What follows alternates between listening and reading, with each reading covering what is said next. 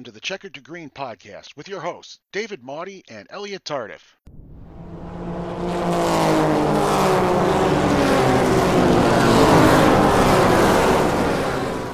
Hello, everyone, and thank you for listening to the From Checker to Green podcast.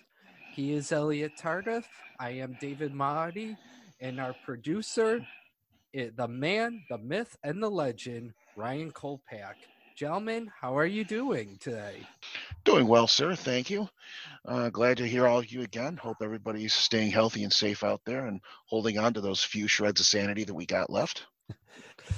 Uh, doing very well as well. Uh, very beautiful, crisp day down in uh, the eastern Piedmont of North Carolina, and uh, yeah, uh, you know, like y'all, just uh, you know, getting by one day at a time here and uh, trying to wait this thing out and hoping, uh, hoping to be able to get out and enjoy time or just uh, uh, enjoy a concert or, or something here uh, soon where we don't have to keep pushing all of these back. You know, hopefully we can get to a point where we're in a we're in a better place.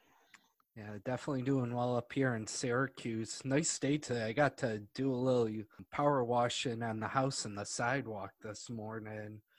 But enjoying the beautiful weather and I agree with you, you know, definitely, you know, itching to, you know, get out, do things and hoping that, you know, things you know are are turning the corner and, and turning the page and we just gotta keep positive. We're gonna do it we're gonna get through this and we'll be enjoying things down the road even more but we're gonna For have sure.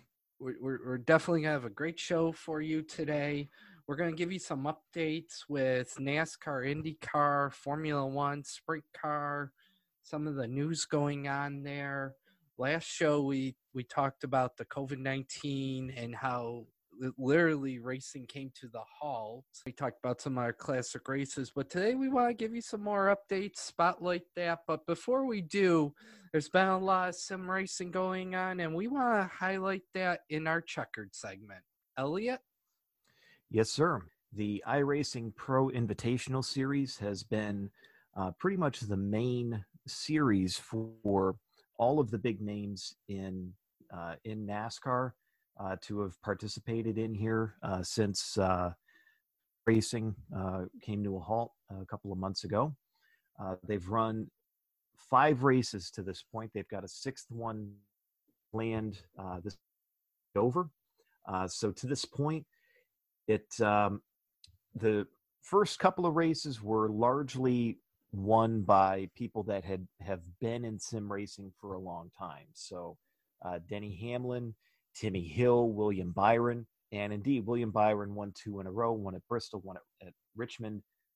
In that case, beating Timmy Hill, who had moved him out of the way at Texas to win that particular race.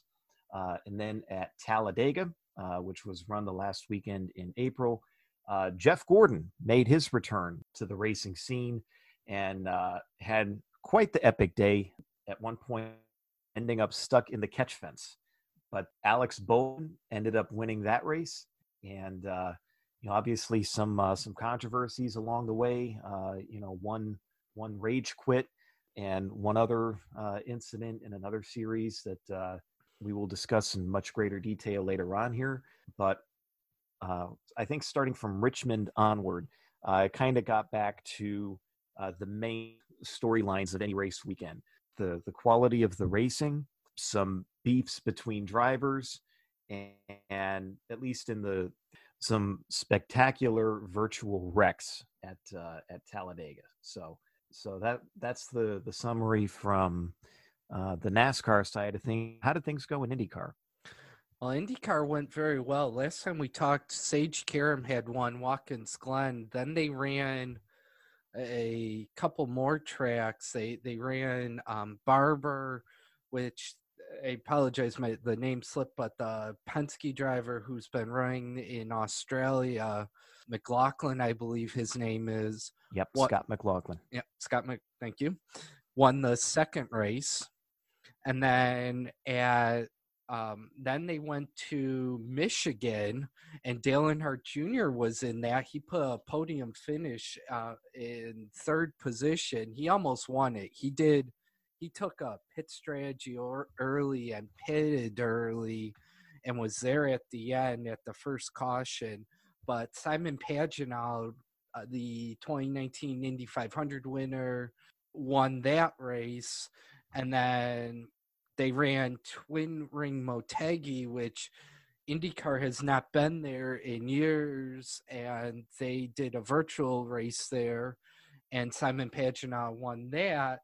Then they went to COTA because COTA was canceled this year. They took COTA and Lando Norris won that race. And then today, the IndyCars decided they were going to do a non IndyCar dream track. And I guess it was a fan vote. And it looks like the Indianapolis Motor Speedway won out. So they are doing a 175 mile uh, called the First Responder 175 at 2:30 today on May 1st, and that is May going 2nd. or May 2nd. Sorry, the article came up yesterday. May 2nd. Thank you. Mhm. It's a 70 lap event. It's going to be on NBCSN, and they actually have 33 drivers. They qualified, and drivers like Kyle Busch, James Hinchcliffe missed the field for qualifying. Like they qualified and they were just weren't fast enough. So we got a virtual Indy 500 today going on. So that should be interesting to see who wins. I can tell you the starting lineup. Scott McLaughlin has the pole, Lando Norris second, Scott Speed will be third, Graham Rahal fourth, Ed Carpenter starts fifth. That's your top five. But if you go IndyCar.com, you can see the highlights there. They'll they'll post on there, but it's also going to be on NBC Sports.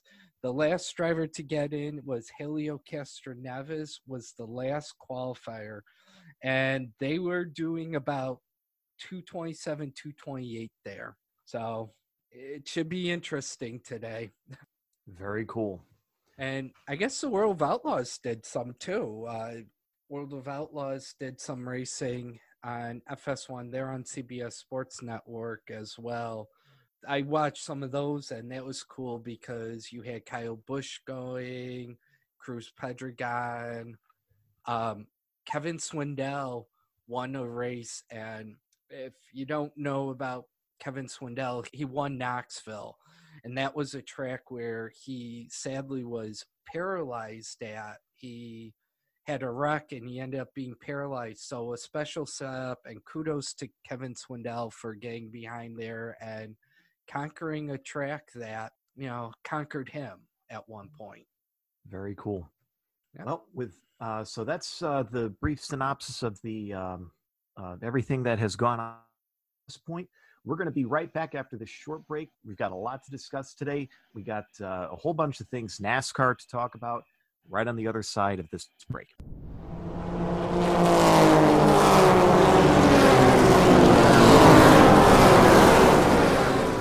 The Checker to Green podcast will be right back. Are you looking to give your business an identity of its own to help stand out among your competitors?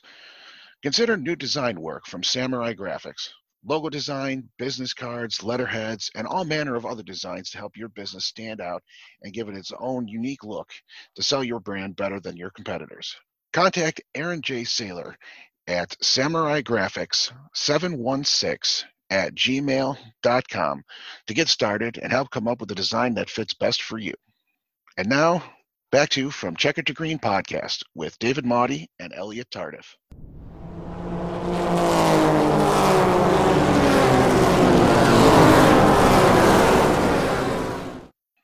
Welcome back, race fans, and thank you, Ryan, again for doing our producing for this. So today we gave you a little brief. We wanted to get into some NASCAR, IndyCar, Formula One, Sprint Car. Our in our spotlight today, we're going to start out with NASCAR. There's been a lot of big news coming out of the world of NASCAR over the past few weeks, especially the past few days. And I'm we're going to turn it to Elliot. Very good. Thank you, Dave. There's been a lot of, as, as you've mentioned, there's been a lot of big stories that have come out of NASCAR here in, in recent weeks um, and, and since we uh, were last on the air. Um, so let's, uh, I think the best way to, to go about is just to go from beginning to end. Not long after we recorded our last episode, there was um, a virtual race called Monza Madness that uh, Landon Cassill put together, and you had uh, racers from across all spectrums of motorsport that participated in it. One of them was Kyle Larson, uh, and uh, during the course of that event, he uttered a uh, racial slur, which uh, was broadcast on multiple Twitch streams and um, eventually, or, or very quickly, became public knowledge the fallout of that was uh, very swift and very severe. Uh, Kyle Larson was uh, fired from his uh, his ride at Chip Ganassi Racing within 48 hours of the incident. He was uh, suspended uh, indefinitely from NASCAR pending of sensitivity, um, which where he runs the dirt events with his his own race team. Has said that uh, he also needs to uh, complete sensitivity training uh, in order to uh, race with them as well, if I'm not mistaken. So, not long after that, uh, obviously, there was a lot of uh, question about, well, what, what was the future of the 42 car and who was going to take that over? There was a lot of attention paid almost immediately to Ross Chastain, um, having had a, a business relationship with Ganassi, as a matter of fact, still being under contract with him. But um, Ganassi uh, had loaned him out, according to Matt Weaver of Auto Week, to Kaulig Racing uh, to run for the Xfinity Championship in 2020. And as a result of that, even though Chastain has, by coincidence, um, run all of the Cup events to this point um, as well, he has declared uh, his candidacy for the Xfinity Championships. Under NASCAR rules, he can only run for points in one of the three national touring series. So that is uh, his intention. So, with that in mind, Ganassi went in a different direction to hire a driver to complete, uh, at the very least, the remainder of the 2020 season. And with that in mind, um, he uh, made a pick that, quite frankly, not a lot of people saw coming, least of all me.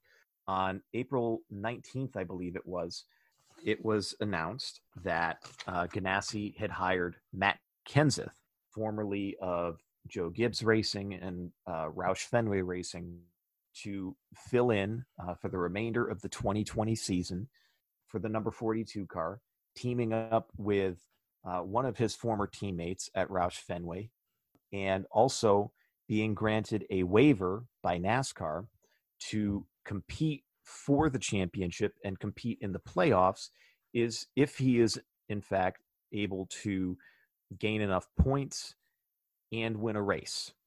At this point, having been so many races into the season, the only way he would probably get into the playoffs is if he wins a race. As we saw with Kyle Busch a few years ago, he will probably be able to meet, I believe it's the top 30 or the top 25 in point criteria uh, that also needs to be met in order to be able to gain a playoff spot. So that kind of raised a couple of eyebrows, but Ganassi had uh, gone on the record as, as saying that um, he wanted somebody that was kind of a safe bet, and especially in the eyes of uh, the sponsors that fund the 42 teams effort. And it's important to note you know a couple of uh, additional things that are kind of in the background of all this. With the way that the economy is going right now um, in response to everything on covid-19 and the um, stay-at-home orders and businesses that can't operate and um, the number of people that do not have jobs uh, as of last count the number of first-time unemployment applications now uh, has ballooned to 30 million over the last five or six weeks, I believe it is. Yeah, I think so, it has. So, you know, we're we're you know, in the midst of a, a very severe economic crisis. Um, and the last time we had something like this was back in the late 2000s during the Great Recession, 2008 and 2009. It's worth noting that uh, Chip Ganassi was around at that point in time, and he had to shutter the team. Uh, the it was the the 40 team that was being driven by his uh, longtime IndyCar driver Dario Franchitti. Uh, sponsorship uh, was becoming an issue at that point in time, and they had to close the team. Um, so um, Ganassi has been around long enough to see the good, bad, and ugly of um, of the racing industry, especially as it pertains to the economy. And there's going to be probably a lot of sponsor concerns going forward, and possibly even some manufacturing concerns as well. Uh, I referenced a um, an article written in the New York Times by Susanna Hamner, who detailed the how the economic crisis was impacting not only sponsors but uh, manufacturers as well. Like manufacturers having to cut back their support to NASCAR at the time. Um, so teams and drivers are going to have to do all they can to keep their sponsors integrated into the sport, integrated into motorsport, and continuing to fund uh, fund their their race teams as much as possible. So Ganassi went ahead and made the call that uh, Matt Kenseth was the person um, that he believed was best equipped um, to um, to fit the bill.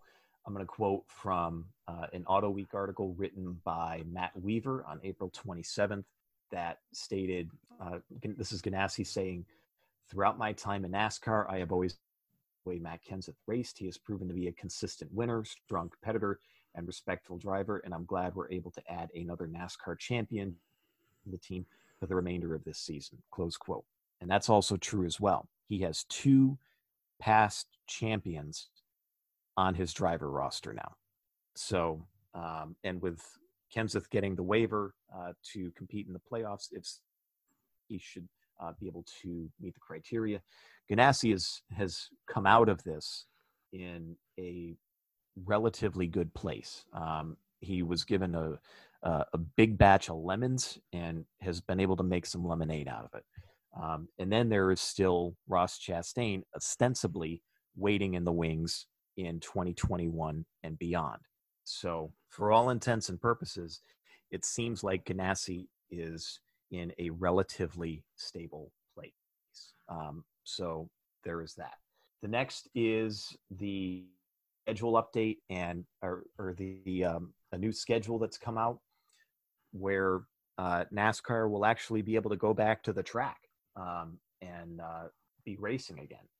But with that, there's some questions about other tracks and whether or not we will see them this year. One of those being uh, Sonoma. There was a article where they were asking about um, will they run? Will they run without fans, or or will they try and run with fans? Um, and I'm writing an article written on April 19th in Jayski, um, and their president Steve Page said that of the three scenarios, uh, one running with a full crowd, he said, I think the train has left the station. The other one running this, the race with no spectators, he said that hasn't left the station, but the horn is blowing and the wheels are starting to turn. And option number three, the most likely scenario is that we will run at a date in the future, whether fans are here or not. It is too early to speculate. So there's that as well. And then uh, do all of these events present an opportunity for local tracks that may not necessarily be in a condition to host fans right now, like like uh, uh, a Rockingham, for example. So there's a question there as well. So, and that kind of brings us around to the subject of getting ready. Many of the teams uh, that compete in NASCAR are based in North Carolina. Um, the state of North Carolina has a stay at home order in place statewide through the 8th of May, uh, through next weekend, uh, or through next Friday, I believe. Um, however, the governor, Roy Cooper, has been uh, in talks with NASCAR, has been in talks with uh, racing officials, and has confirmed that uh, race shop employees can be considered essential workers now. And uh, all of the counties in and around the Charlotte area are starting to um, or have or or will be conforming their uh, their stay-at-home orders, I believe, either to be in line with the state or something along those lines. Either way, such that teams can bring employees to the race shop, provided that they observe social distancing and things of that nature, um, to prepare race cars to go back racing again. Um, so that's um, that's some very big news as well. So uh, with that, I will go ahead and open it up for discussion. So uh, Ryan, Dave, uh, any questions y'all have? I mean, uh, definitely, Ellie. I mean, that's that's pretty interesting that they're de- definitely looking back into racing. And something I was listening to, I was listening to WGR 550 out Buffalo yesterday morning to Howard and Jer- Howard Simon and Jeremy White, and Jeremy White actually put it this way. He he was looking at something and, and they're they're sports anchors in Buffalo and I don't know if it's if it's true or not, I haven't heard anything about it. But there's possibility that if they go like they're gonna do Darlington. So it's like a Monday and then I think Xfinity that Tuesday and then another Darlington race and I believe that's a Sunday, Monday and Tuesday starting the 17th. You know, they're not going to do practice and qualifying, but I had heard and I don't know if it's true that whoever goes to the track, they won't be able to go back to the race shops. That is true. Uh, there has been uh, some discussion that whoever goes out on the road um, to participate in the event trackside, um, they are going to um, try and ask that those particular personnel not interact with people um, who are working at the race shop itself. Now, there's, um, I believe, there's uh, some very strict criteria by which um, only team personnel will be allowed um, at the track. Um, so there's some criteria to meet. So I mean, eh, so it's it's going to be interesting to see what happens with that because isn't some of those people who work on the cars also are normally at the track. Am I right? That is a possibility, and especially for some of these smaller teams, I would think that they wear a lot of hats, um, having roles both at the shop and track trackside as well. So it will be um, so it, it's you know very much up in the air how uh, these um, conditions or suggestions or rules i'm not exactly sure which which they are at the moment will impact these particular teams and and uh, those personnel so, therein so it could very well be we may be seeing less than 36 37 38 cars at a couple races it may it may be pick or choose a race but i i, I still just don't get it that i and I, I think it, and I have to agree with Jeremy White with this. He said it, it this what NASCAR's doing could be very bullish, and I I think it. I, I have to agree with them. I know they said we want to get a 36 race season and we want to get the playoffs, but where do you draw that line? Where where do you draw it? You know, I'm glad that they're definitely going back I'm definitely glad they're taking initiatives. They got Darlington back in May, a spring race, which NASCAR fans, especially the older NASCAR fans, would love. You know, love. But where do where do you draw that line eventually to say we can go back, but we can't have a full season? Like, where do you go back? Where do you draw that line? Where do you think they do that? At this point, that's a great question, Dave. And there's there's no clear answer to that right now, and I don't think there's going to be for some time. Um, it sounds like you know, just at this point, they're putting a slate of races together through um, you know, through the next what couple of weeks here, I think.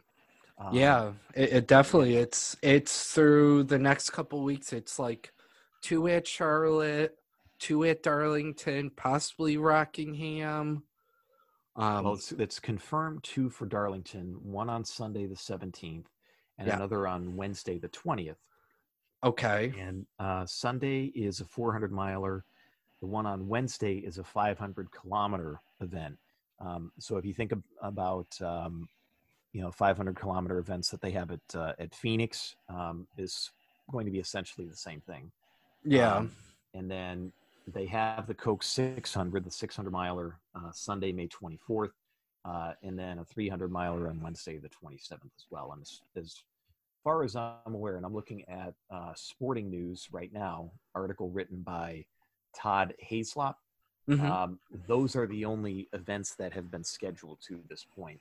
So I think they're just taking it's on the fly right now and, and doing their level best with what's given to them. I'm talking about you know NASCAR leadership and and teams.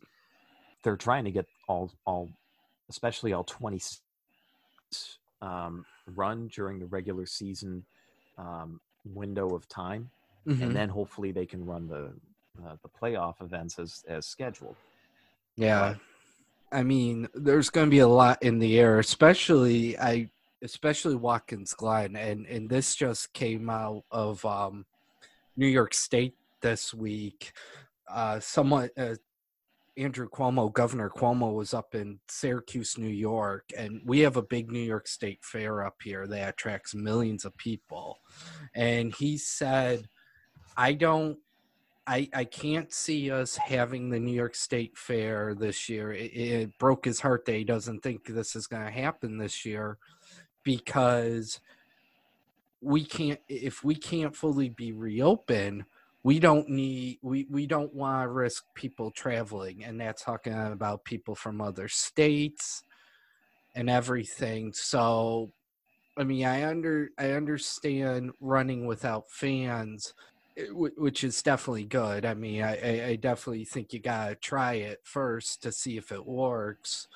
Um and see, but you know, Watkins Glen might be in jeopardy this year. Michigan might be in jeopardy. New Hampshire, Pocono, um, the, these states that are working together to reopen at the same time uh, may may have effect. So NASCAR may be just strictly south. Who knows? Maybe they look at a Hickory Speedway or say, you know what? We're gonna get we're gonna run you know we're gonna run heats and all this at you know a you know a, a racetrack without fans a small little bull ring track you know you you this may be the good time to rekindle with your roots with nascar as well.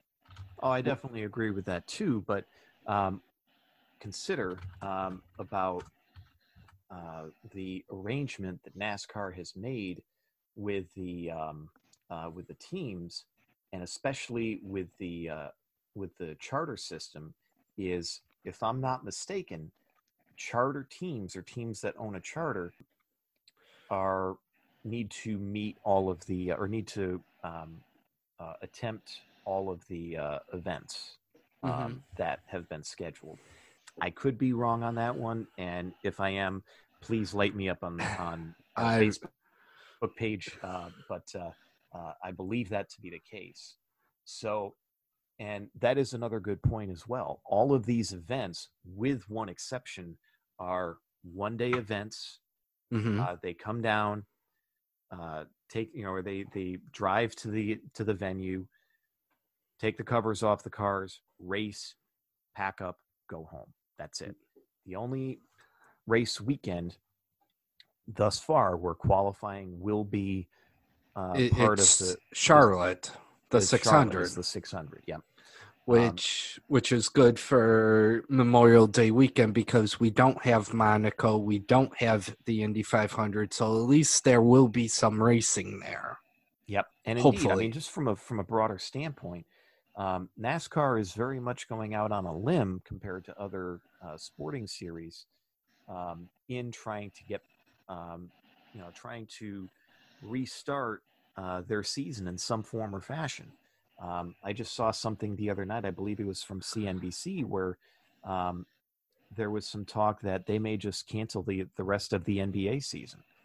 Yeah, I, I heard that. Um, same with NHL. There's NHL is exploring different possibilities, and one has uh, playoffs like like uh, 24 teams getting in. And rejoice, Buffalo fans, if this happens, they make a playoffs, but it'd be like uh, best of three playing games, and I definitely think you you know I think NASCAR is doing very well in in thinking of this and in trying to be proactive, and they definitely they definitely are. I mean, I I think people do need some sort of sporting event eventually and and I think that's really big. The the other point is I wanted to talk about Ganassi and, and one point with Kenseth. This is Kenseth's second go around after retirement.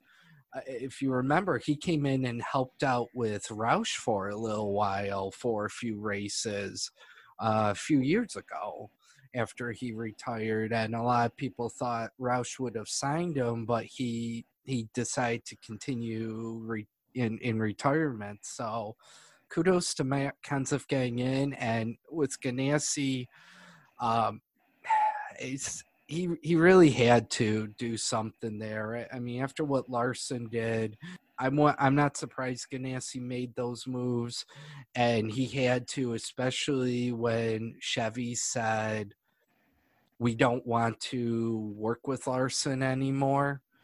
That that's very big, and when your manufacturer goes to tell you um, we don't we'll work with you but we won't won't work with large uh, you, your one driver. I from a business standpoint you gotta make something because you're you're just more to that close of not having money from a racing standpoint there. Sponsors you can gain you lose you gain. Sponsors change all the time but when it comes to a manufacturer and you're in season definitely that had Chip against his back against the wall, and he was very quick to make those decisions, and I definitely applaud him for those. Yeah, no question. Um, you know what uh, what Larson did. Um, you know whether or not um, you know you believe uh, he is uh, whether or not you believe he is a racist or not. Um, you know, me personally, you know, I try will try really really hard to give him the benefit of the doubt, especially in light of his apology um, mm-hmm. and you know his at least early attempts or at least early offers to make amends. Um, but what he did was monumentally stupid, um, and there is a price to pay for that. Um, and especially when you consider um, the reputation that NASCAR has with certain parts of pop culture. Um, and indeed, the roots of um, where NASCAR comes from and how they have treated um, NASCAR members of color in the past, uh, referencing um, Wendell Scott's career and Willie T. Ribbs. Willie T. Ribbs. Um, but I'm specifically thinking about uh, when Wendell Scott won a race mm-hmm. and they didn't want to give him the trophy, and they it was there was a, a controversy over that for uh, a couple of days before I believe they they finally said, yeah, you you, you won. Well, um, yeah, he won. Eh, he won. What happened was he wouldn't leave the track. He stood in victory lane, and they finally came to him. Said, "All right, you won. We'll give you the money. I want the trophy." He said, and they said, "No, this guy the winner took it and they that track actually um, there was a documentary in 2011 on Wendell Scott. And I think it was like E3 I think it was like 30 for 30 or E60 it was an ES I think it was ESPN did it. It was really good. And that track actually finally brought his family that I think it was like the year before that, and they had a ceremony for him finally for that. And they made a trophy, they gave it to the family because mm-hmm. they had heard that story and they didn't want i mean they they made amends they made amends for it and i think if wendell scott was still around uh, he would have been thrilled to have that and it's i mean I, I mean I, I, I agree what larson did was was, was stupid it, it definitely was stupid and it wasn't right he's gotten his consequences from that. And I think Dale Jr. said best on on the Dale Jr. download was we have to watch what we're saying, especially out there. He said something during that race to a driver on a another driver on a private channel, complained to him. Well, that got out on Twitter, so this e-racing you have to be careful with the channels. It's not like at the racetrack where you're listening to your favorite driver uh, on the on the radio uh, on a radio scanner. These are these are like on twitch. These channels are online that they're listening to during this event.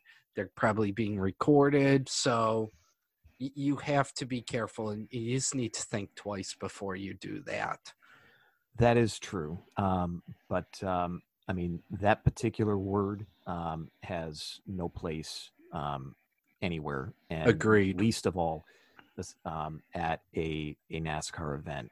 Agreed. And they have worked uh, very hard to really distance themselves from uh, what their what their past was, um, mm-hmm.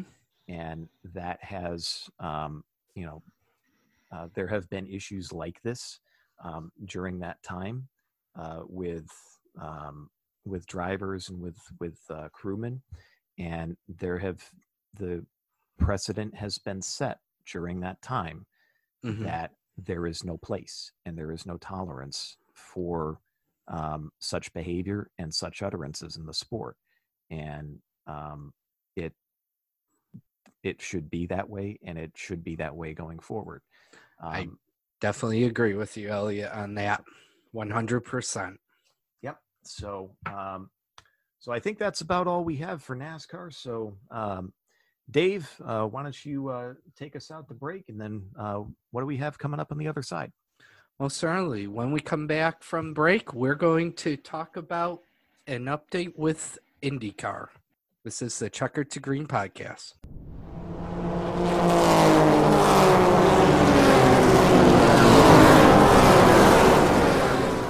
Your feedback is what's most important to our show. It's what drives us and what helps us come up with topics to discuss on every new episode. If you have any feedback regarding our show, please send us an email at ckrd2grn at gmail.com. And feel free to continue the discussion on our Facebook page from Checker to Green Podcast, where we will discuss topics as discussed on our show and we will engage with you in conversation and come up with more information for our show as well as take requests regarding topics you would like to discuss and potentially guests that we will have on our show. And now, back to the Checker to Green podcast with David Maudie and Elliot Tardif.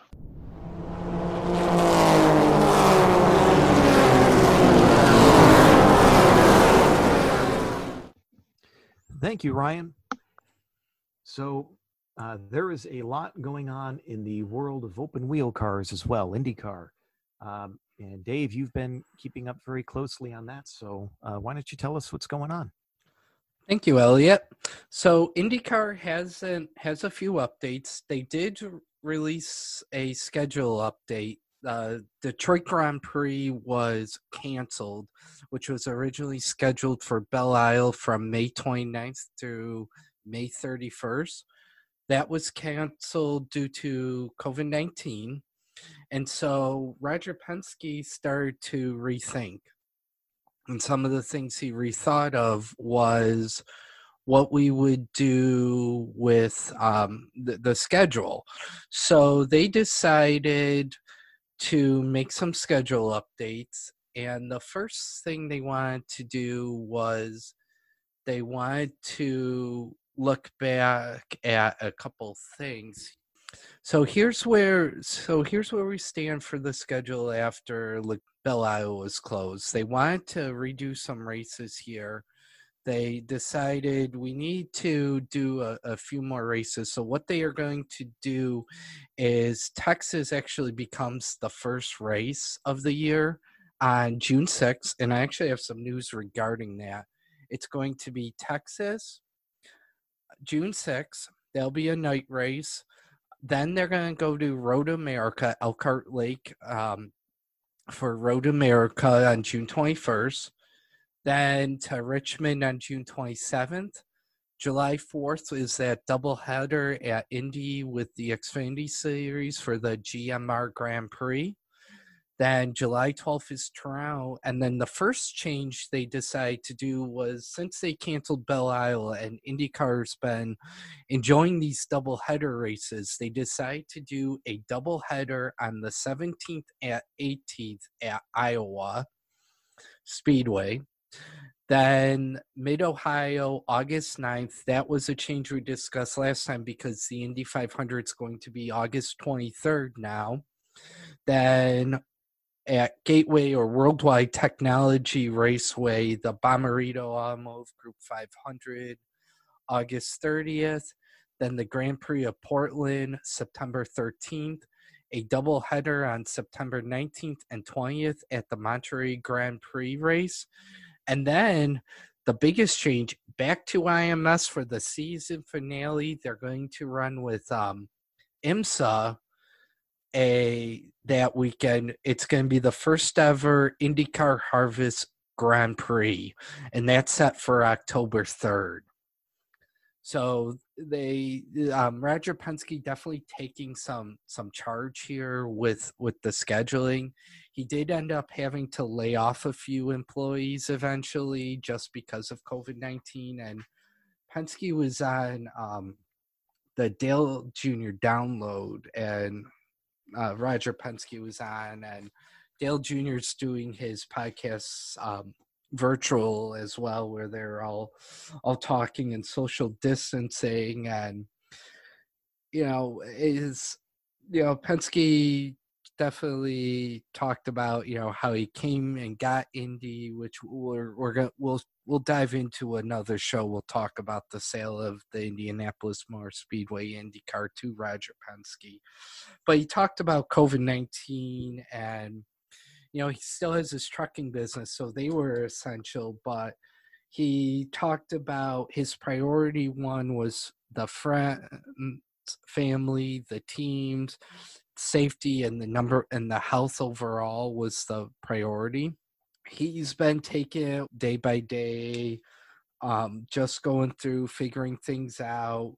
You know, he's you know he you know his trucking business is essential, but the auto racing side, he's you know he, he's trying to listen to the doctors. He's trying to listen to the medical staff He's trying to listen to the governments regarding their timetables of when they're going to reopen. You know, he wants to be able to preserve the season.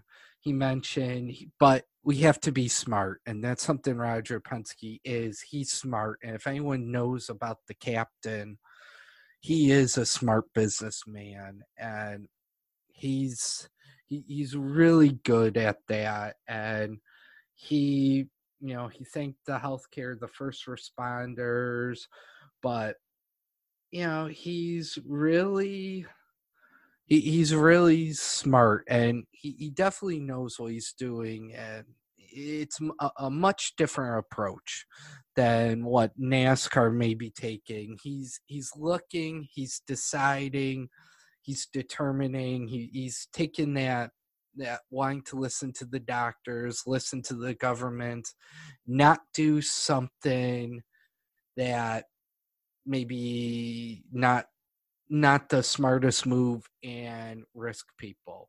But with that said, IndyCar is scheduled for July 6th in Texas. And there's been a few articles coming out. And on, August, or on April 29th, Marshall Pruett talked about IndyCar and the teams being limited and um, what they're going to do. So they're planning to run Texas, and just like NASCAR, it's come in for a day, get out, get there like on the fifth, be there the sixth, go home.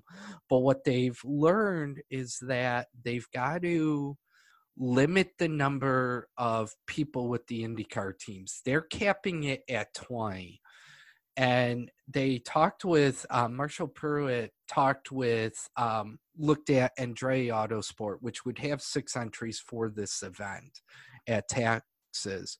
So that's bringing 120 people down, and they got to refine their travel ro- rosters a lot, you know, in in Er, with the rest of the IndyCar paddock. But they talked to Rob Edwards, who's the chief operating officer for Andretti, mm. and and he said it, it is challenging.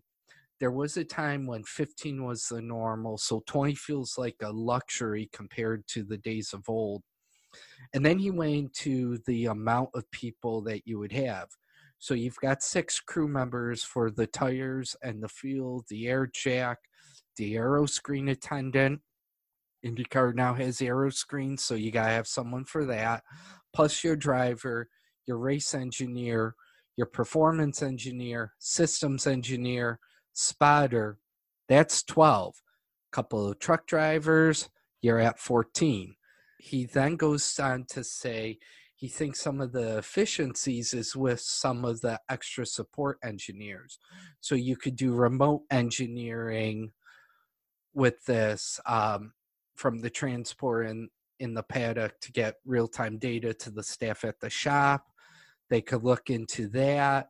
But then he also went to say you also have to look at um, a lot of drivers have personal assistants, family members, a spouse. So that can, you know, for the remaining few spots, that can consume most of the entry cap. So uh, they've got to really pick and choose who's going to go to these races. So that that is something that's going to be interesting regarding that on how much they're going to have. And then Pruett went on later that day to also write another article about Texas running. And he just went to, I guess some teams actually got funding they through that paycheck protection program you know there, there's some money but you know there is a need for more income there he, he mentioned um, I, I, guess he mentioned that the IndyCar iRacing events have viewers going down, so that's concerning. Um, he was the, the, I guess they float around doing a double header with NASCAR at Texas, but the issue is there the TV money. NASCAR has more, IndyCar has less. Um, I guess IndyCar, you know, the the loss in ticket revenue, TMS. I guess IndyCar has these sanction fees they have to pay, so that's a loss. So IndyCar might waive that.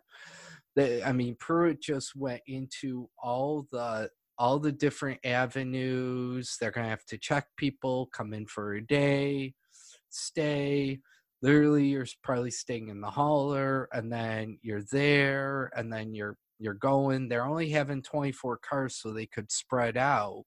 But it, it, it's really tough. And then Robin Miller on Racer.com went a couple days before and talked about IndyCar starting their season and and some of the the revenue issues that they were having.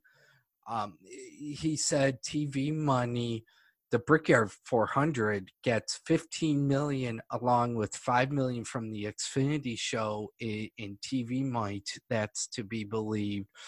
Where IndyCar gets much, much less money in, in TV revenue. But he's he's just he talks to Roger Penske and he's just not sure like road america can you run it run it in their current slot um and he mentioned indycar could waive the sanction fee for Texas to make it less damaging financially. It, and IndyCar does struggle with money, especially in the the payouts uh, that are much much less. I mean, the Indy 500. I mean, this year it would be a 15 million dollar purse, up from two million from last year, but the Daytona 5 I mean that's way less to what the Daytona 500 was. That purse was over was around 23 million I believe it was. So they they've got a, a lot to figure out on what has to happen. Originally they they had events being bumped up because of the Olympics, but now they can schedule that since the Olympics aren't having happening. But there's just I mean, they've got other groups that that run the organization, and then I looked at Miller's mailbag, and wanted to see what what Robin Miller had say a little bit more about that. And people asked, and and Robin Miller said this. He says IndyCar promoters rely on paying customers, sponsors, suites, camping, and a title sponsor to make it work because there is no TV money except for the Indy 500. Someone was asking about the money because I guess NASCAR promoters get 65% of of the money that's made. Uh, someone had brought up uh, to him, and Penske promotes IMS rest of the series, but Green Savoree has four of the races. So he's not, I mean, he's not sure. I mean, money wise, revenue, I think IndyCar is going to be in a little more tougher position from a business standpoint. Just looking at this, looking at their season, they, they, they have a plan in place. It, it, credit Penske does you know, he has a really good plan in place here.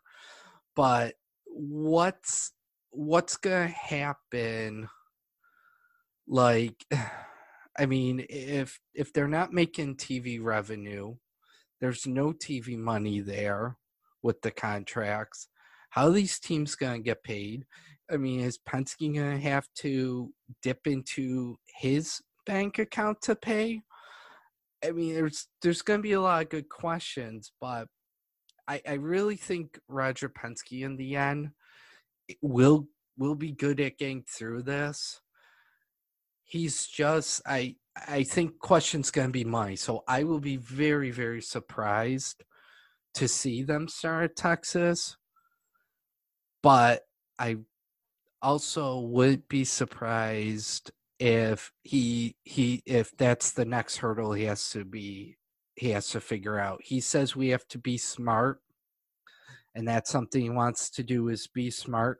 So that's the next thing he's got to figure out is how's he going to pay for this money? Where's he going to cut the losses for this year? And uh, I mean it's pretty much going on with that. The other interesting question I saw someone brought up to asking him would he run midweek races like at Richmond, and Penske wasn't. Um, he he he doesn't think so. So Robin he, he wasn't sure, but he's he sent the idea along to Penske and IndyCar because of a, a mailbag or in his mailbag the people write in if it's really good he'll forward it on to roger penske and indycar and he asked him about that and miller um you know someone asked about midweek races and Robin Miller said this. I think if you know anything about Mr. Penske, you realize he's always thinking down the road and outside the box. So I would assume a televised midweek race is a distant possibility if a promoter wants to take a chance. NBC has to play in that decision as well. So I, I think it's going to be very interesting to see what happens. And Ryan Elliot, you guys thoughts?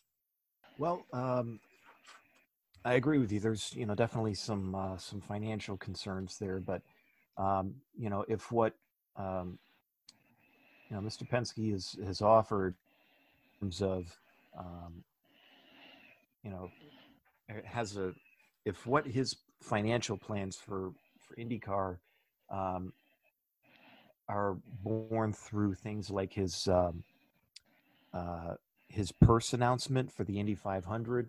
Um, he had noted that um, you know it had been in the in the news uh, the AP in February that he was going to purse for the Indy 500 by two million um, Mm-hmm. for um, uh, to a total of at least 15 million. Um, so he's doing things in that way to at least try and, and inject some more money into the series. Um, but um, you know how much um, you know to your point, Dave. Does he have to put anything out of pocket in to try and um, help the teams along? Um, now, if I remember right, when uh, we were talking before, I think he had encouraged teams to seek out loans under the PPP. Um, Yeah, I believe he did.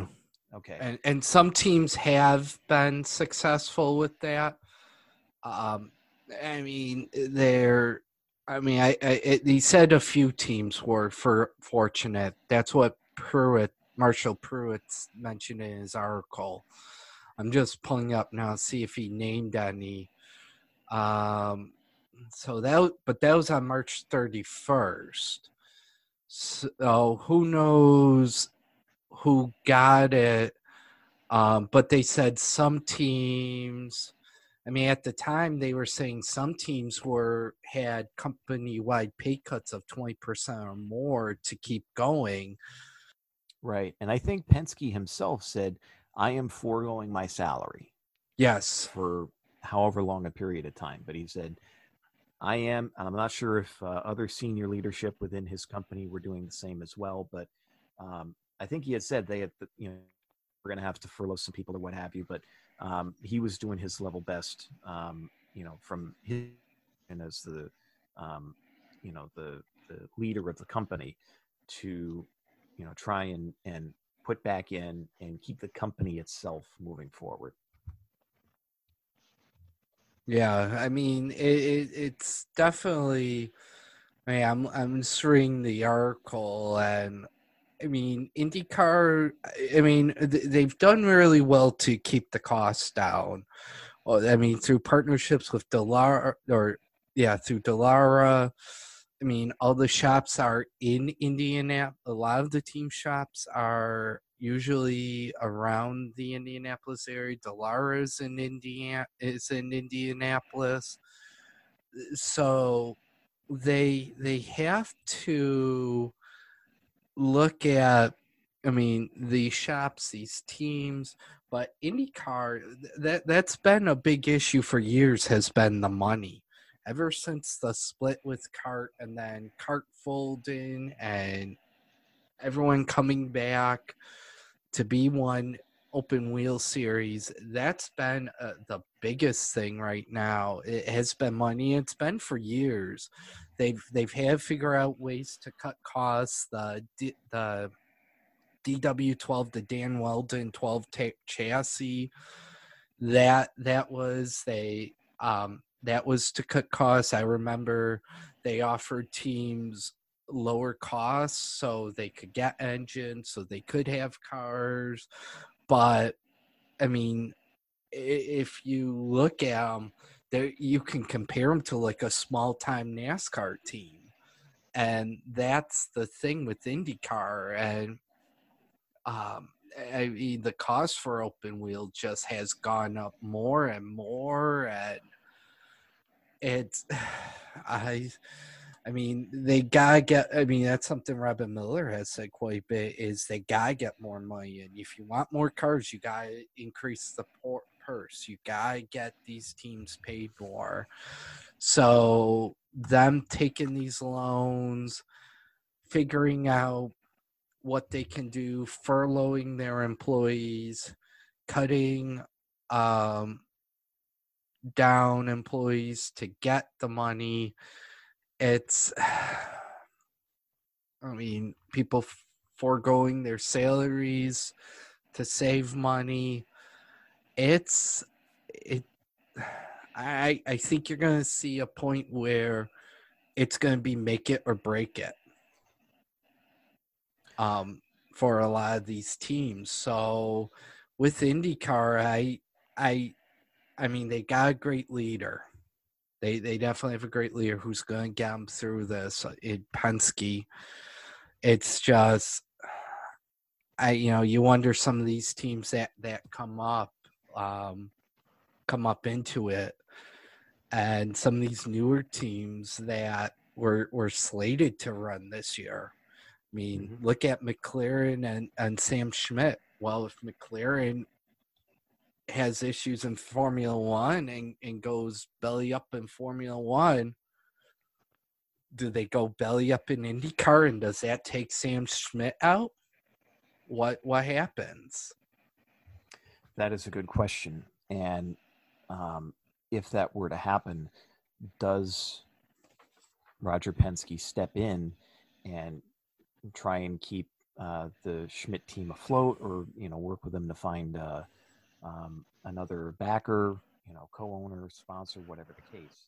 Um, kind of, kind of like what, um, and, and Ryan, I I think you and I are familiar with this when the Buffalo Sabres, when their owner got arrested for um, for fraud.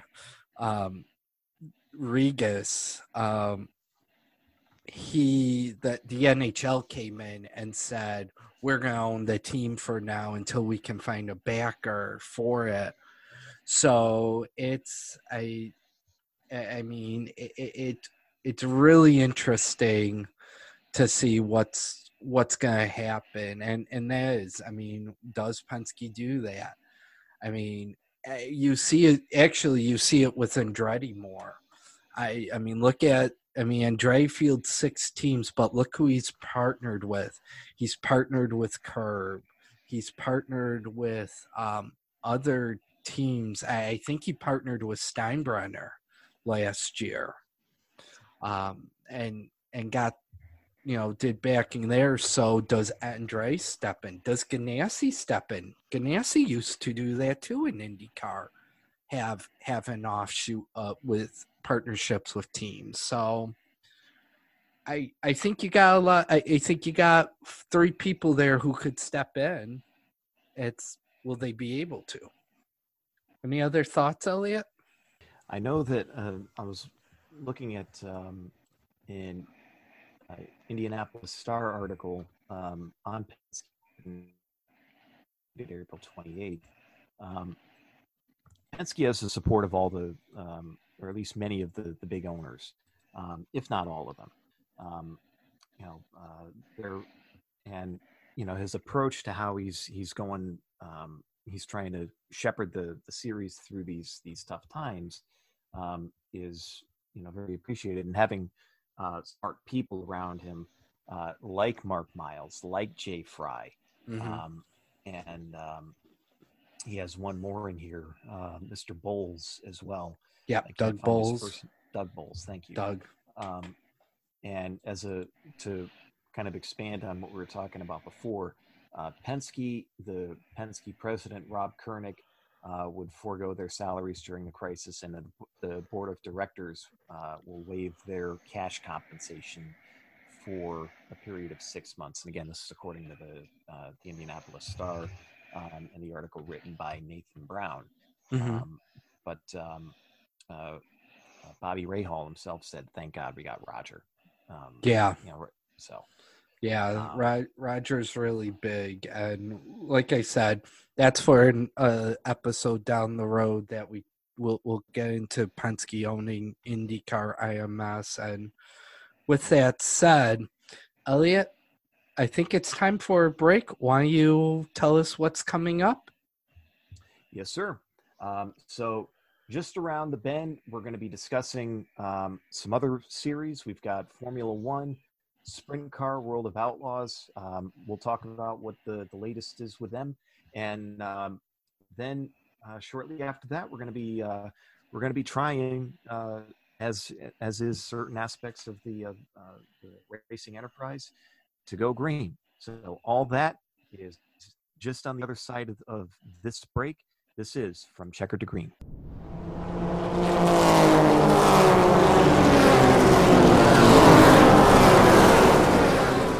The From Checker to Green podcast will be right back. Samurai Graphics is your one stop to give you all your business needs the upgrade and the look to make yourself unique among your competitors. Aaron Saylor will design logos for you, your business cards, letterheads, and anything else that you need to really establish your business, both existing and up and coming.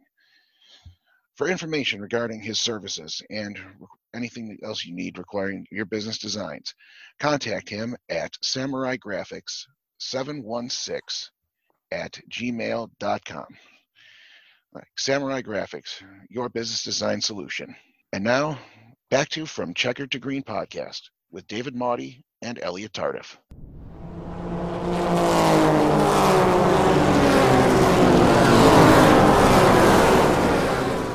Thank you, Ryan, and welcome back to the Checker to Green podcast with David Moy and Elliot Tardif. We're going to get into the next part of our spotlight segment, and that is going to be talking about Formula One and the world of outlaws. So, Elliot, did you want to start with talking about Formula One a little bit? Yes, sir. Uh, so uh, in a holding pattern. Um, they, um, uh, I believe, since the last time we were on, um, uh, their initial plan was to try and start the season in Canada. Uh, that has since gone by the wayside. The uh, Canadian Grand Prix has been um, uh, has been either postponed or canceled, um, and now there's um, you know starting to be some concerns about um, well how are the race teams doing? How are the F1 teams doing? Uh, you know, the the, uh, the budgets for these teams, uh, you know, they're very big. There's a lot of technology, a lot of stuff going on behind the scenes. Um, you know, future cars and future designs and things of that nature.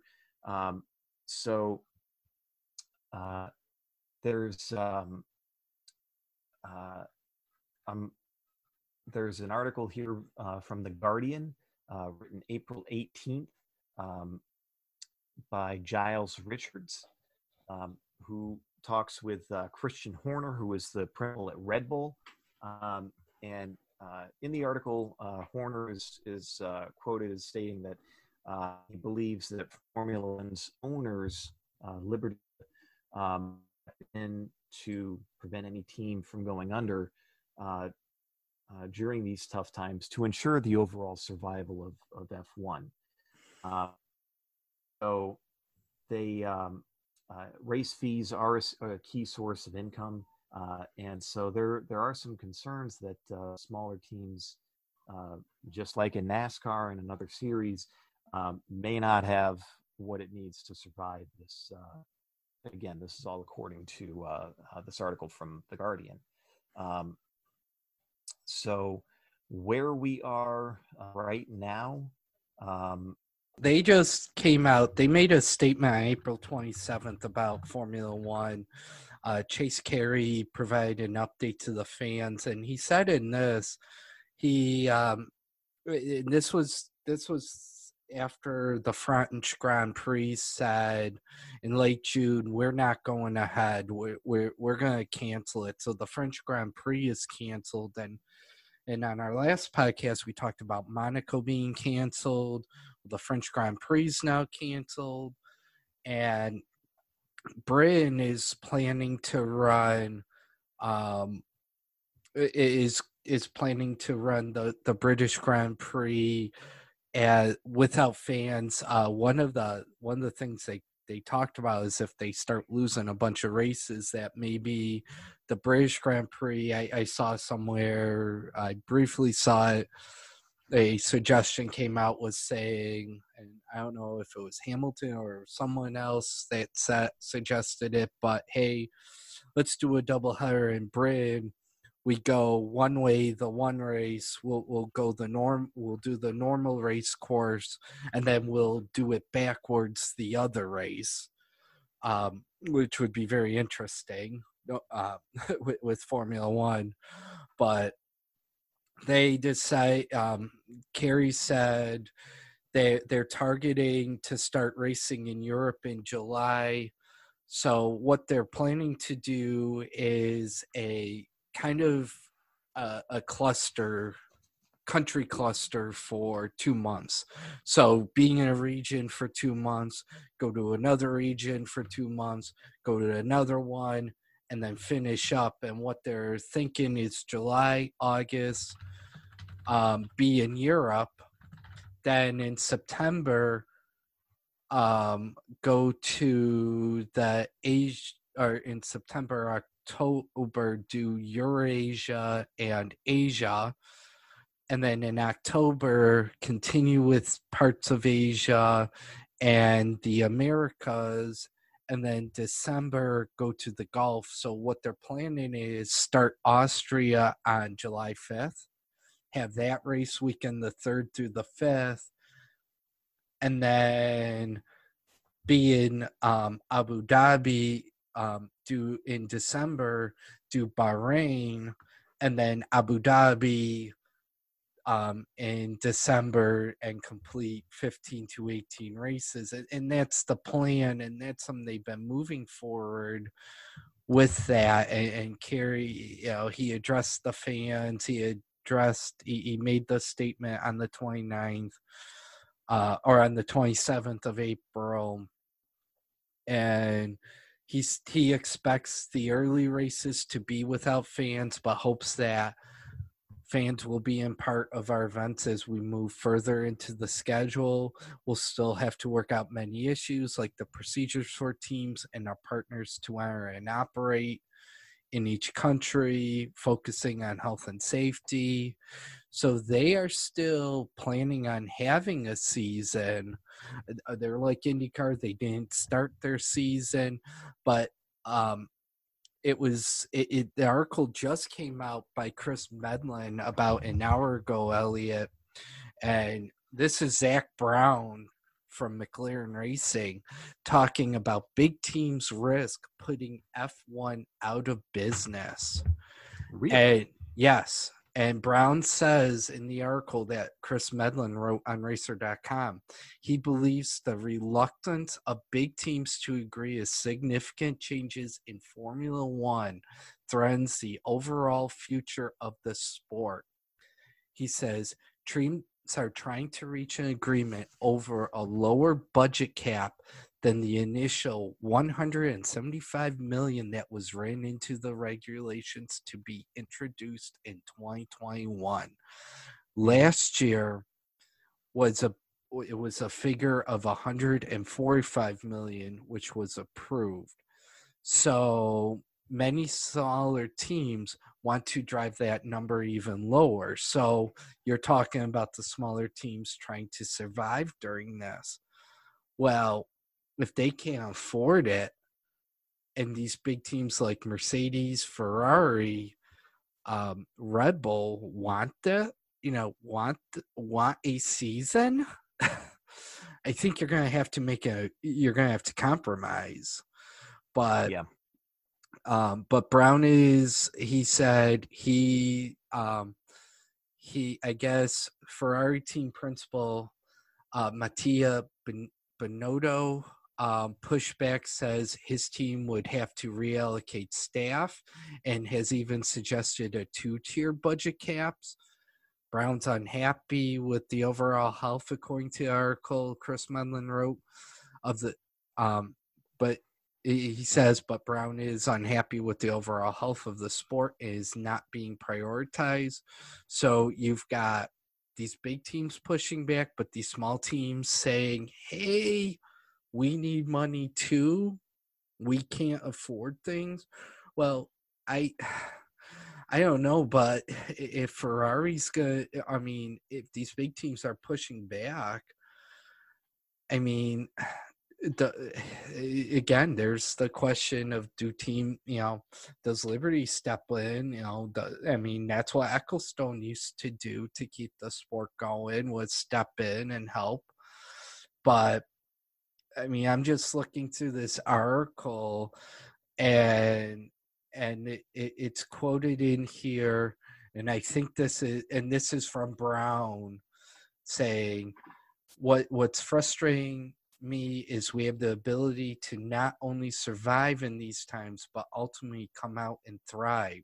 The sport has been out of balance really forever and things don't go on forever if we have a we're too big to fail mentality.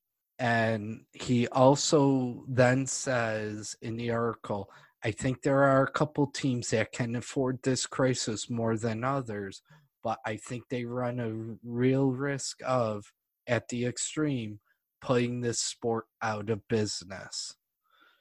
So I think we're going to have to see what happens with Formula One.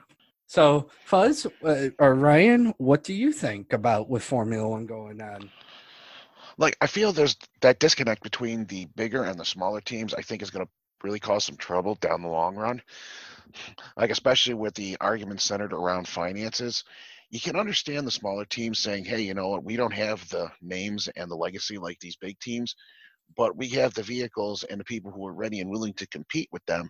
You know, we just need that little bit of support from the organization. I, I definitely agree. I mean, I mean, it's like what we were talking about earlier. These small teams. I mean, I mean, I, think you have to for. I, think a lot of people forget that you know these small teams what help make up the sport. I mean, you go to local racetracks and they're small teams.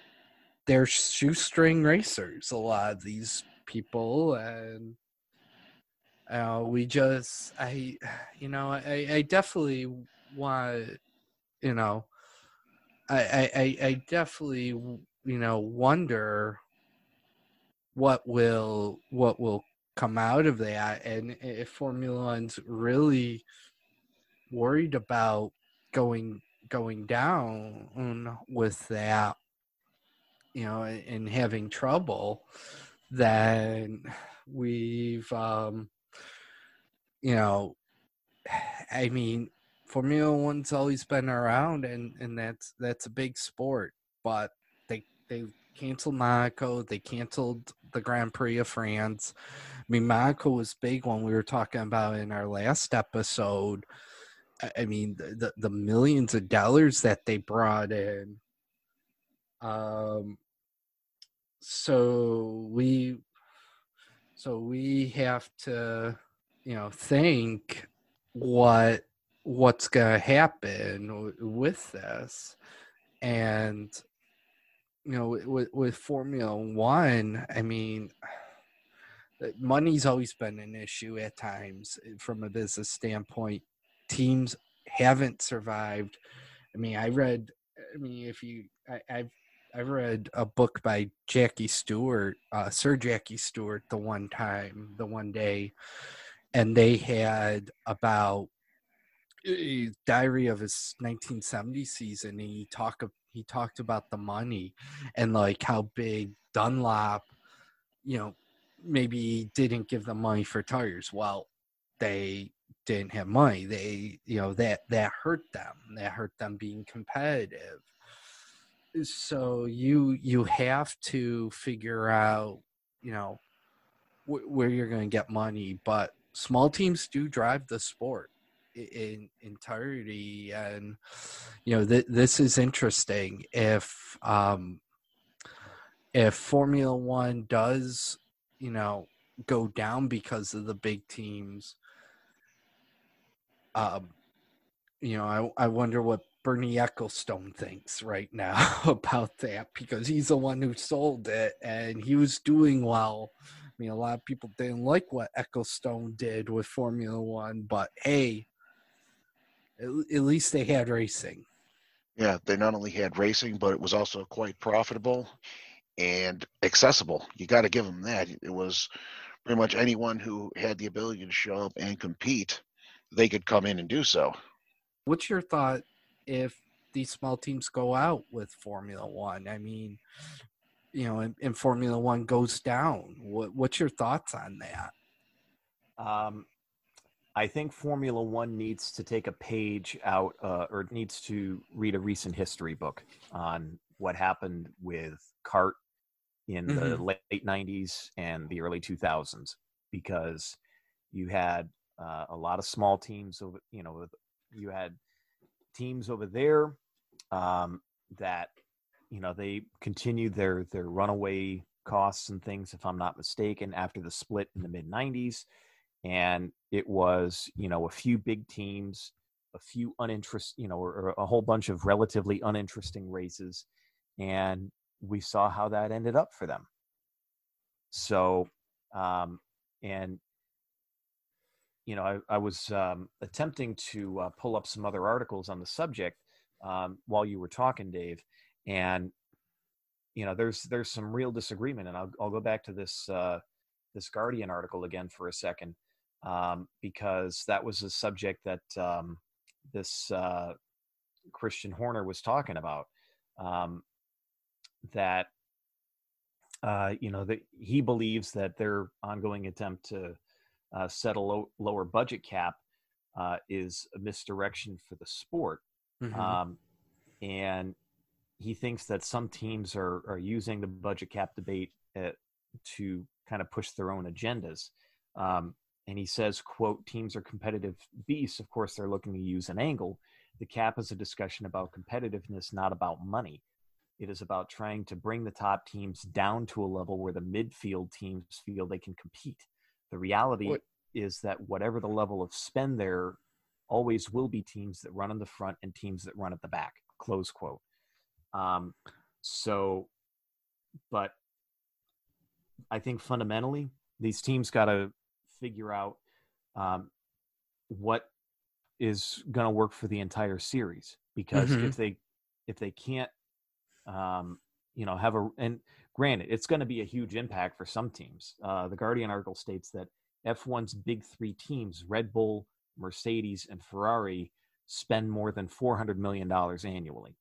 And if you're talking about a cap of you know in this case they've got a cap right now of 175 million in 2021 you know that's that's a huge haircut for those three teams. Um, and it's for them and you know for some of their employees that's not going to end well but um, you know at what point if there's this much of a schism um, you know and there's as apparently significant of a of a risk to the financial well-being of some of these these uh, smaller teams, especially with everything going on with uh, you know with COVID and uh, you know them not having raced yet this year.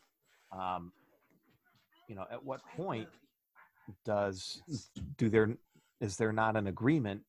Um, you know, or at what point do you have to say, okay, let's let's do this so at least there's still a series to be had um, and you know, there again, I think have a look at at what happened to uh, to CART and to um, you know what ended up becoming the IRL and all of that, and um, you know here, and even to an extent, you know what may even be race teams in NASCAR.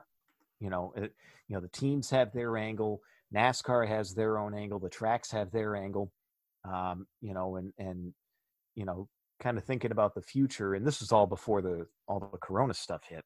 Um, you know how you know each of them are kind of jockeying to you know get um, a what they believe to be an adequate piece of the pie um, you know which has been you know progressively shrinking and shrinking in recent years i i will confess i'm not entirely sure what the numbers are with with F1 and and you know how their revenues are looking and, and race fees and stuff. Um, you know through the the 2010s you know to today, but um, but yeah, uh, you know this is uh, you know it's not a, a setting the series up. It's not setting F1 up mm-hmm. for a good um, for a good future if they can't come to an agreement on this.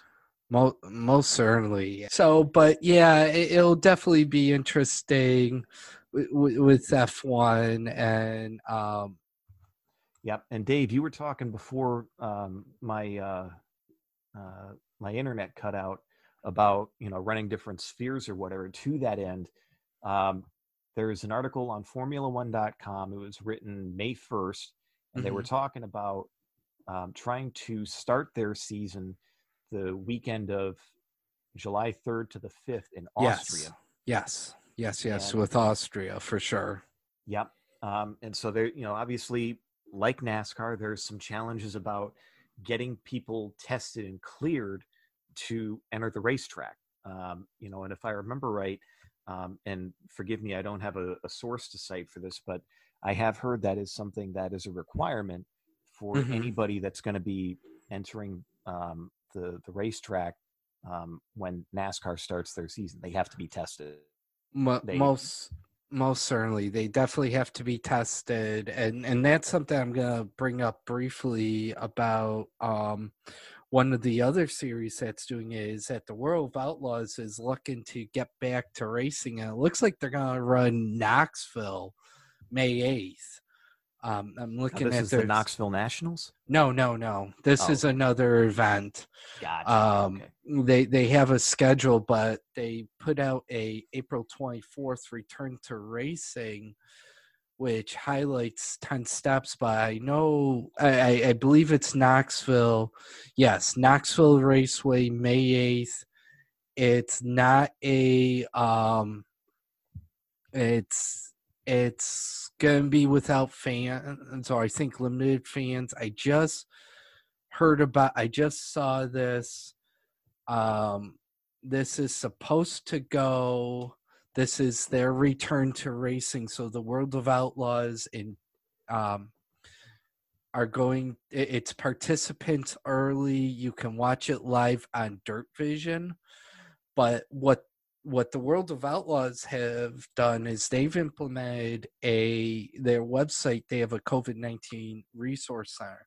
So what they're doing is they're implementing a um, is a 10 step plan to get back to racing and it's review educate determine edit um, the documentation, the template. So review what will World Outlaws DIRTcar Racing's doing, research with guidelines, local, state, county, determine what actions have to be taken, edit that template that they give, send in, engage, meet with your local county or state authorities who are overseeing the COVID 19 response, plan, follow local guidelines, develop a plan, communicate, you know, for fans, uh, state, local, let people know the participants,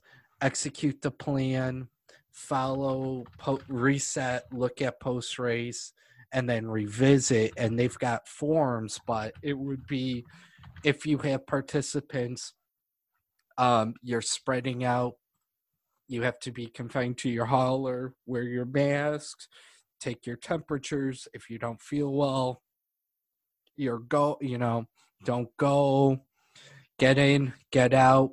Can't go to grandstands. You have to stay in the hauler or right there.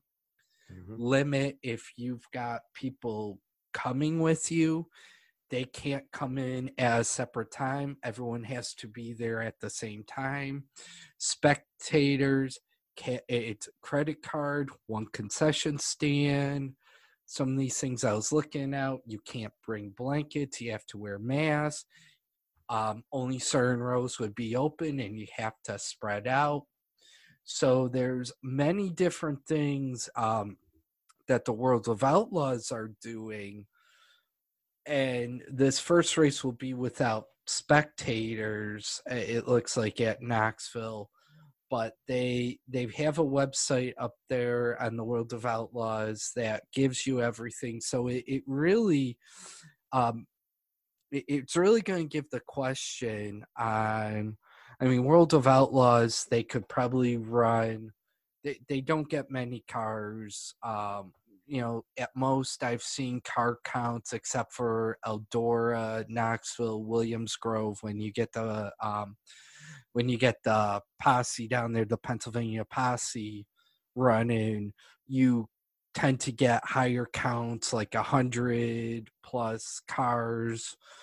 Um, you know, most events you're maybe getting 30 to 40 cars showing up, maybe a little bit more. So they, they could definitely spread out um, at, at small the some of the smaller events and say, you know, we'll just run without fans and just have essential tracks. track staff be there.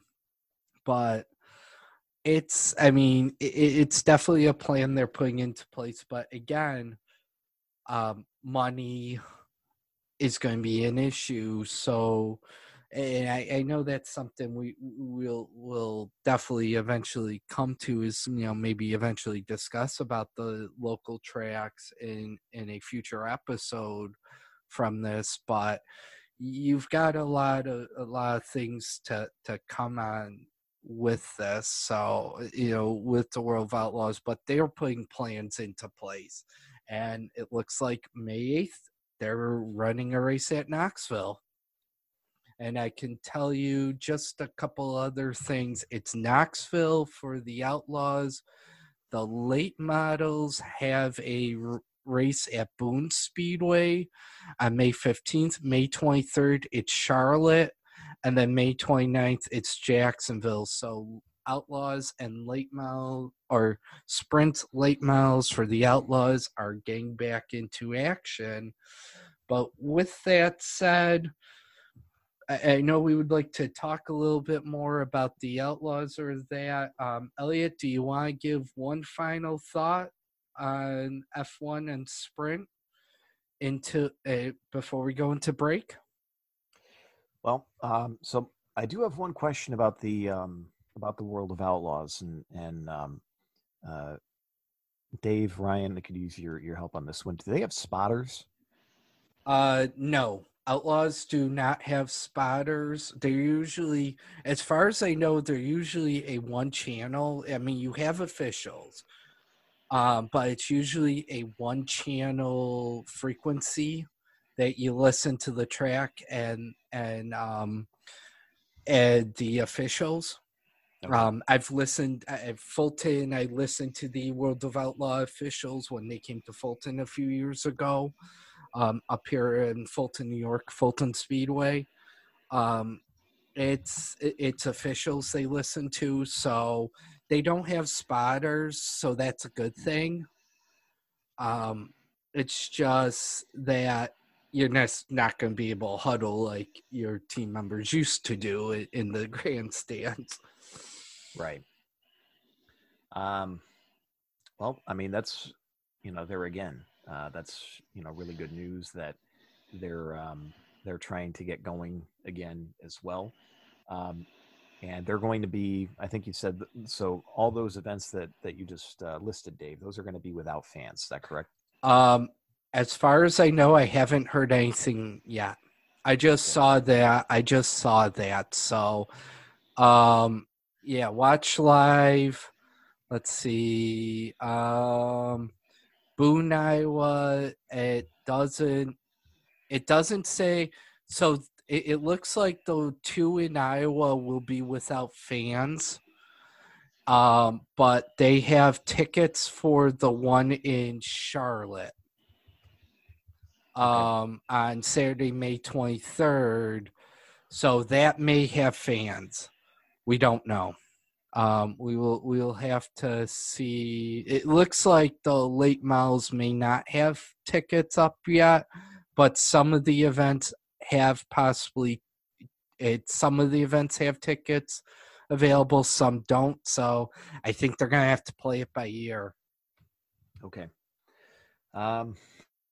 Well, we'll uh, just like NASCAR, we'll see what happens then. Um, you know, um, all of these events.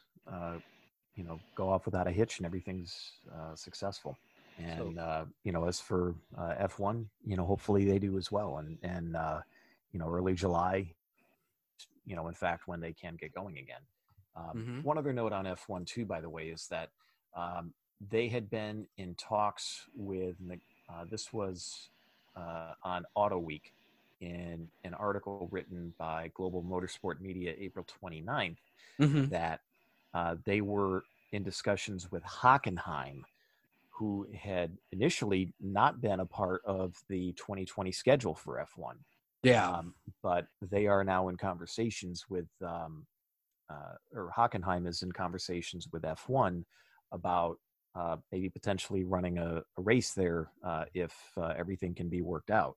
Um, you know, and I think that goes back to uh, the conversation, much like what NASCAR is trying to do with running some races relatively close to home for them Mhm. and for their teams, is what Formula One is doing for them and for their teams as well.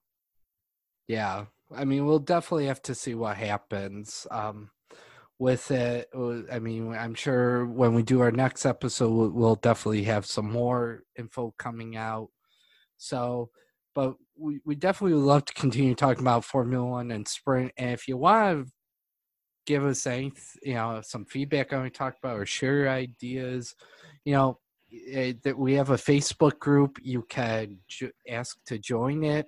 We'll be more than happy to welcome you on uh, you know to it. We, we want to definitely look to expand or send us an email or you know find a you know you know find a group on facebook. Let us know and you know give us some feedback i mean ask to join the group we'll let you in and you know we'd love to hear all your feedback but with that said we got to take a break so we're going to turn it over to our producer, Ryan Kolpak.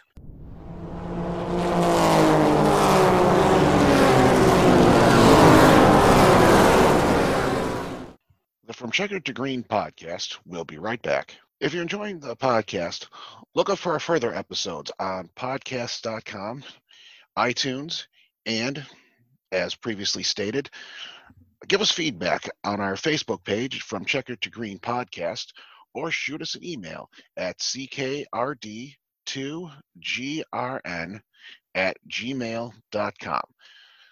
Your feedback is important to us. It drives the show, and we're curious as to what you like, what you'd like us to improve, and other topics you'd like us to discuss. And now, back to From Checker to Green podcast with Elliot Tardif and David Maudie.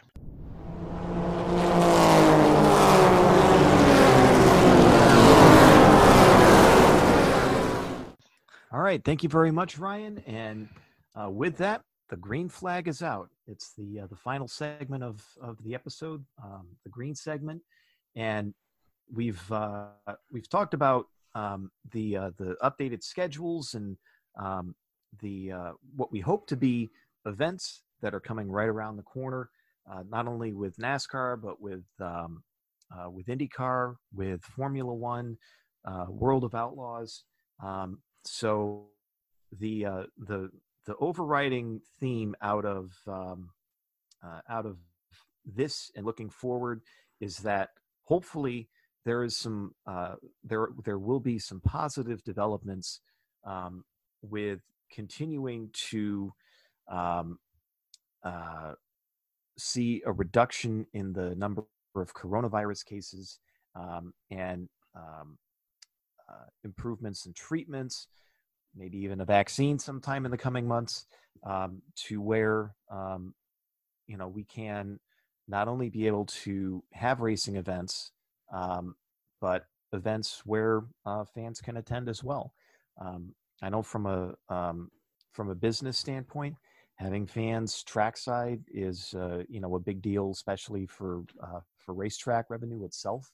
Um, but uh, one thing that you know we haven't touched on this episode, I know we did last, was um, you know how important uh, TV money may be a part of uh, keeping all of these these series solvent uh, for at least the the short and medium term. Uh, you know, as we get well into 2020 and maybe even the entire 2020 season itself.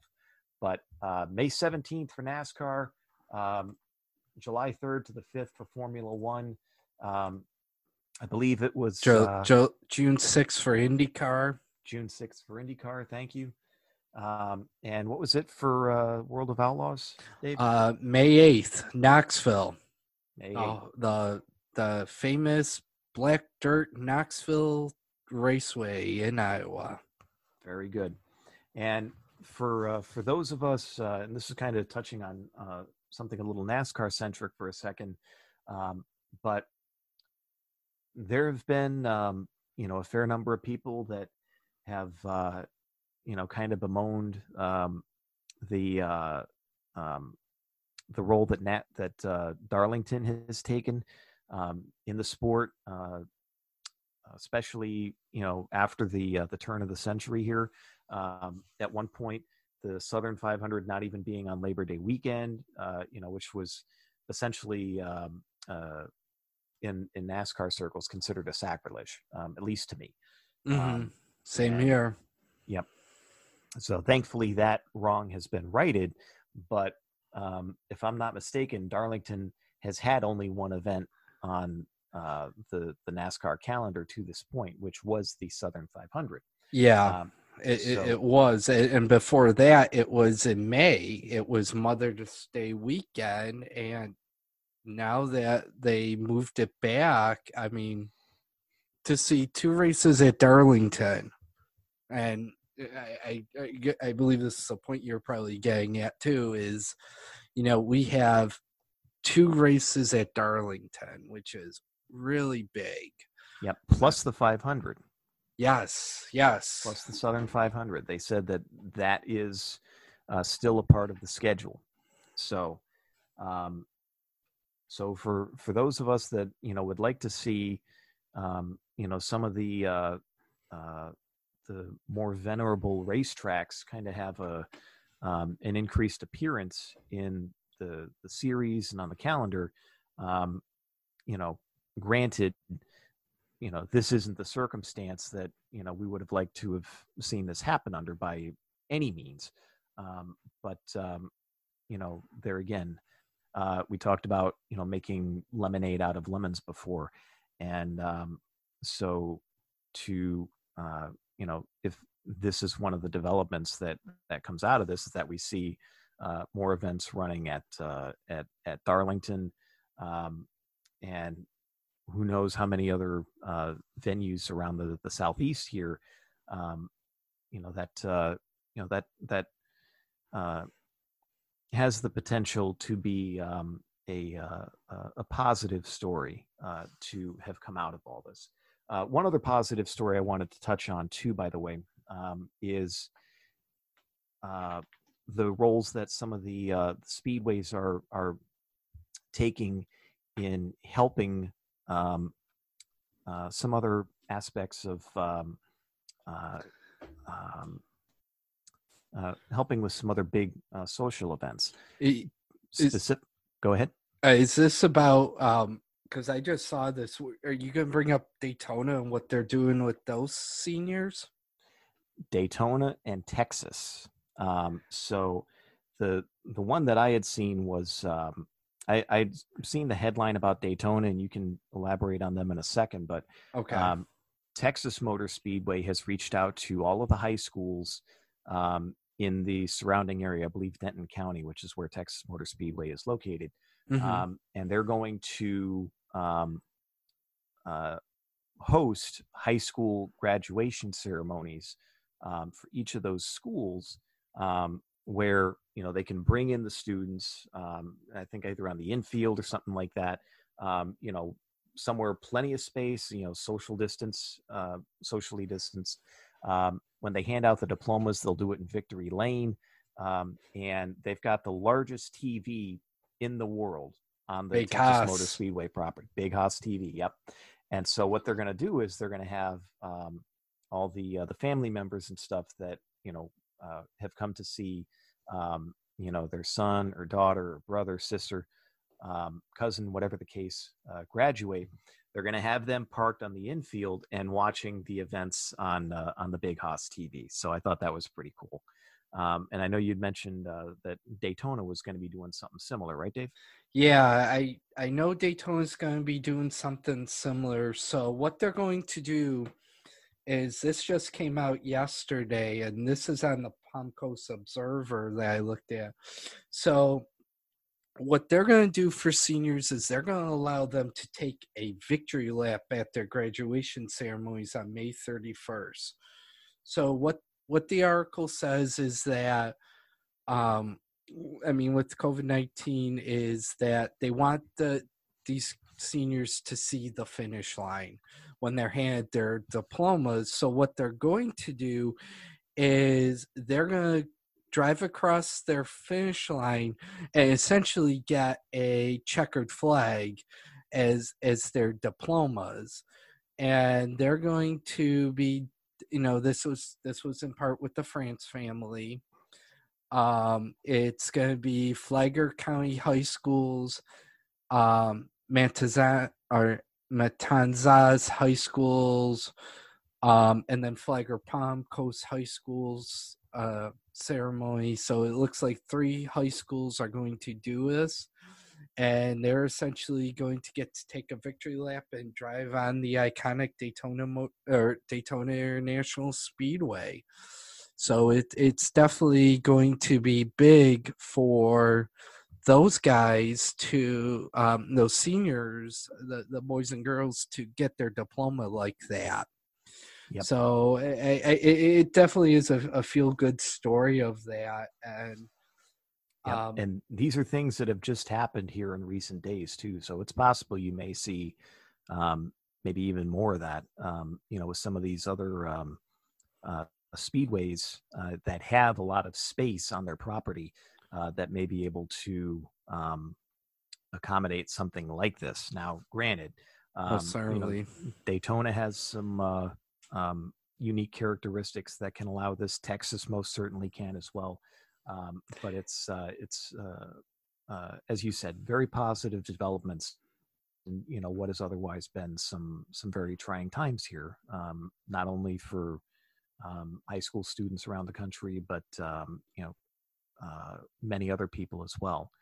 Um, so that's uh, that's my my final thought is you know trying to um, accent the positivity as much as possible and you know seeing um, uh, you know seeing some of that positivity manifesting itself in um, you know not, not only good acts and good uh, good deeds done but um, also in uh, the possibility of uh, seeing uh, some racing returning to the the track again yeah, I mean, it, my my final thoughts for for this episode is definitely racing. Definitely, you know, we're we're seeing some racing return to to the track, which is really which is really good.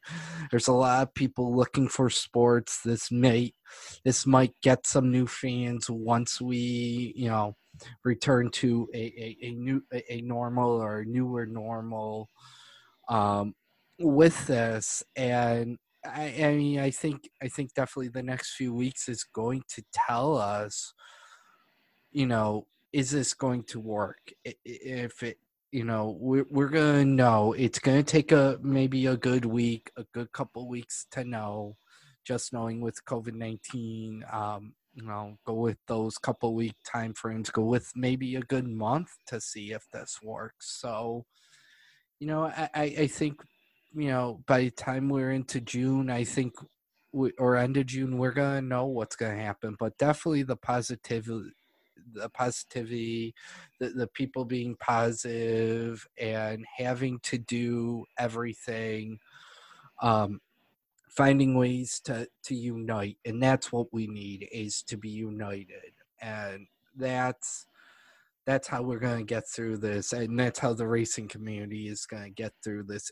is being united being smart like roger penske said and just taking this one day at a time and and we'll get back there. So those are my final thoughts. So with that said, I wish we could go into this much longer, but we, we do have to wrap this up. And for the for this episode, we appreciate you listening with us. But on the next episode, and this might actually be a next couple episodes, is local tracks. Um, how are the local tracks going to hand, handle through this? And Ellie and I have had some discussions uh, about about you know our thoughts with the local tracks, and I know I, have talked with our producer Ryan about it, but this may be in next couple episodes of local tracks. So anyone listening to this, um, and I'll put it out in the group page as well. Please um, give us some thoughts if you're in an area or if you know people who are on a local track who may not be running or if you may have ideas for a guest maybe we'll we'll have a guest on or we'll have some comments uh, from some of the local track owners but we're going to talk about that. We're going to talk about the local tracks on and covid and um and then hopefully we'll have some more racing updates. We're looking racing coming soon so we hopefully we'll have some results for you as well. So we're glad in uh, auto racing is is starting to come back, and we're looking forward to it. So I'm David Maudie. He's Elliot Tardif. We appreciate you guys for listening. This is from the Checkered to Green podcast, and thank you for listening. Cheers, y'all. Catch you on the next round.